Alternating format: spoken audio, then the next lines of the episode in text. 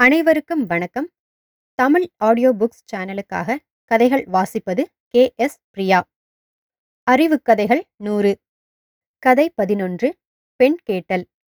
பெரிய கடை வீதியில் நடந்து போய்க் கொண்டிருந்த ஒருவரிடம் மற்றொருவன் சென்று குறுக்கிட்டு என்னவோ? கேட்டான். அவர் நின்று பளீர் என்று அவன் கன்னத்தில் ஓங்கி அறைந்தார். அதைக் கண்ட மற்றவர்கள் ஏனையா அவரை அடிக்கிறீர்கள்? என்று கேட்டனர். அதற்கு அவர் இவன் என்ன சாதி நான் என்ன சாதி? இவனுக்கு என்ன தரம்? இது என்ன இடம்? வீதியில் போய்க் கொண்டிருக்கிற போதா திடீரென்று வந்து பெண் கேட்பது? என்றார். கூடியிருந்தவர்கள் அடிப்பட்டவனை நோக்கி ஏம்பா இம்மாதிரி தவறு செய்யலாமா? நம் வீட்டு பெண்களுடன் அவர் வீட்டுக்கு சென்று கேட்கிறது என்ற ஒரு முறை இருக்கிறதே. இப்படி நடுரோட்டில் கேட்கலாமா? என்றார்கள். அடிபட்டவன் கன்னத்தை தடவிக்கொண்டே நான் அவரை ஒன்றும் பெண் கேட்க வரவில்லை. சட்டை பையில் இருக்கிற பேனாவைத்தான் எழுத கேட்டேன். பேனா என்றிருந்தால் இது நடந்திருக்காது.